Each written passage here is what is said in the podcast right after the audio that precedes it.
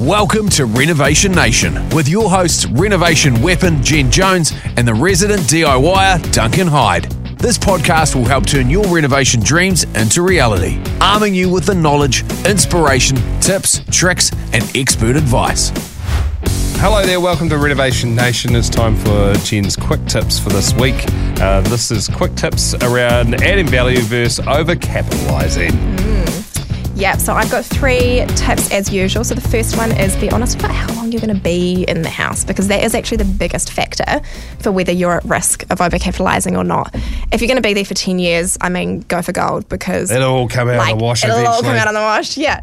Um, if you're going to be there for five, be aware. Um, but if you're going to be there for like two or three, then I'd be pretty savvy. Maybe like it, I think, like Keith said, in this market, don't even do it. Yeah. Um, or do the basic, the basic stuff, and just um, It's easier to through it. spend money uh, if on almost on yourself in your home uh, if you know you're going to be there for a long time, right? Totally, If you're yeah. like, oh, wouldn't mind a concrete driveway. It's sixty thousand dollars, and you're moving out in six months. It's like you're going to enjoy that for six Yeah. months, you know. But if you're going to be there for ten years, probably you could justify that. Yeah, and if you don't do it as well, think about how miserable that 10 years is going to be if you, I don't know, didn't put the underfloor heating in your bathroom or something. The second one would be know your buyer. Um, this will probably be somewhat obvious based on the size and location of your property. Like, is it going to be an investor? Is you know, is it a, is it a big rental rental area? Um, is it going to be a professional couple? Is it downsizers? Is it lock and levers? Um, is it a family? Like, you know, do you have multiple bedrooms and bathrooms? Um, so know who your buyer is and what kind of uh, utility is going to appeal to them um, and factor that into your renovations. And and in all honesty like if you're a family and you're you know your possible buyer is a family then you're probably going to have very similar needs. Yes. so it shouldn't be that hard to figure it out. But my third tip would be if you're unsure then talk to a local realtor.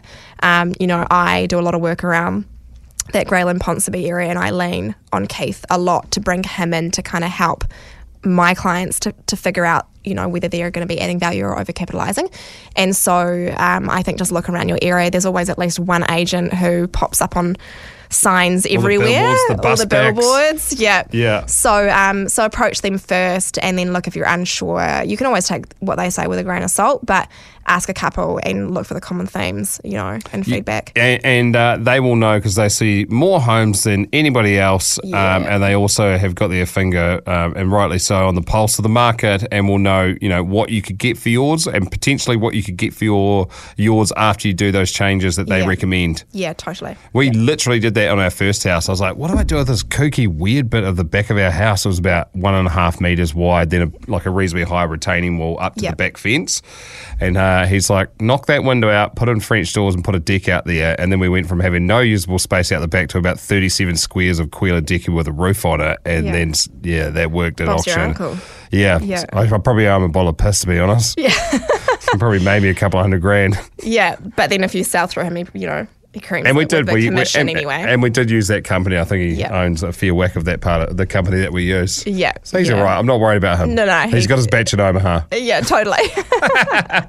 Um, so next week, our episode is going to be on painting and plastering. If you have anything that you would like us to cover off for our painting and plastering episode, as always, you can message us your questions through our Instagram account, Renovation Nation Club on Insta, and we'll catch you next week.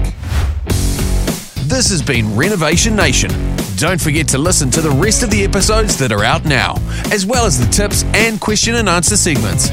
Links to the guests, their companies, and the podcast are available in the show notes. Until next week, cheers.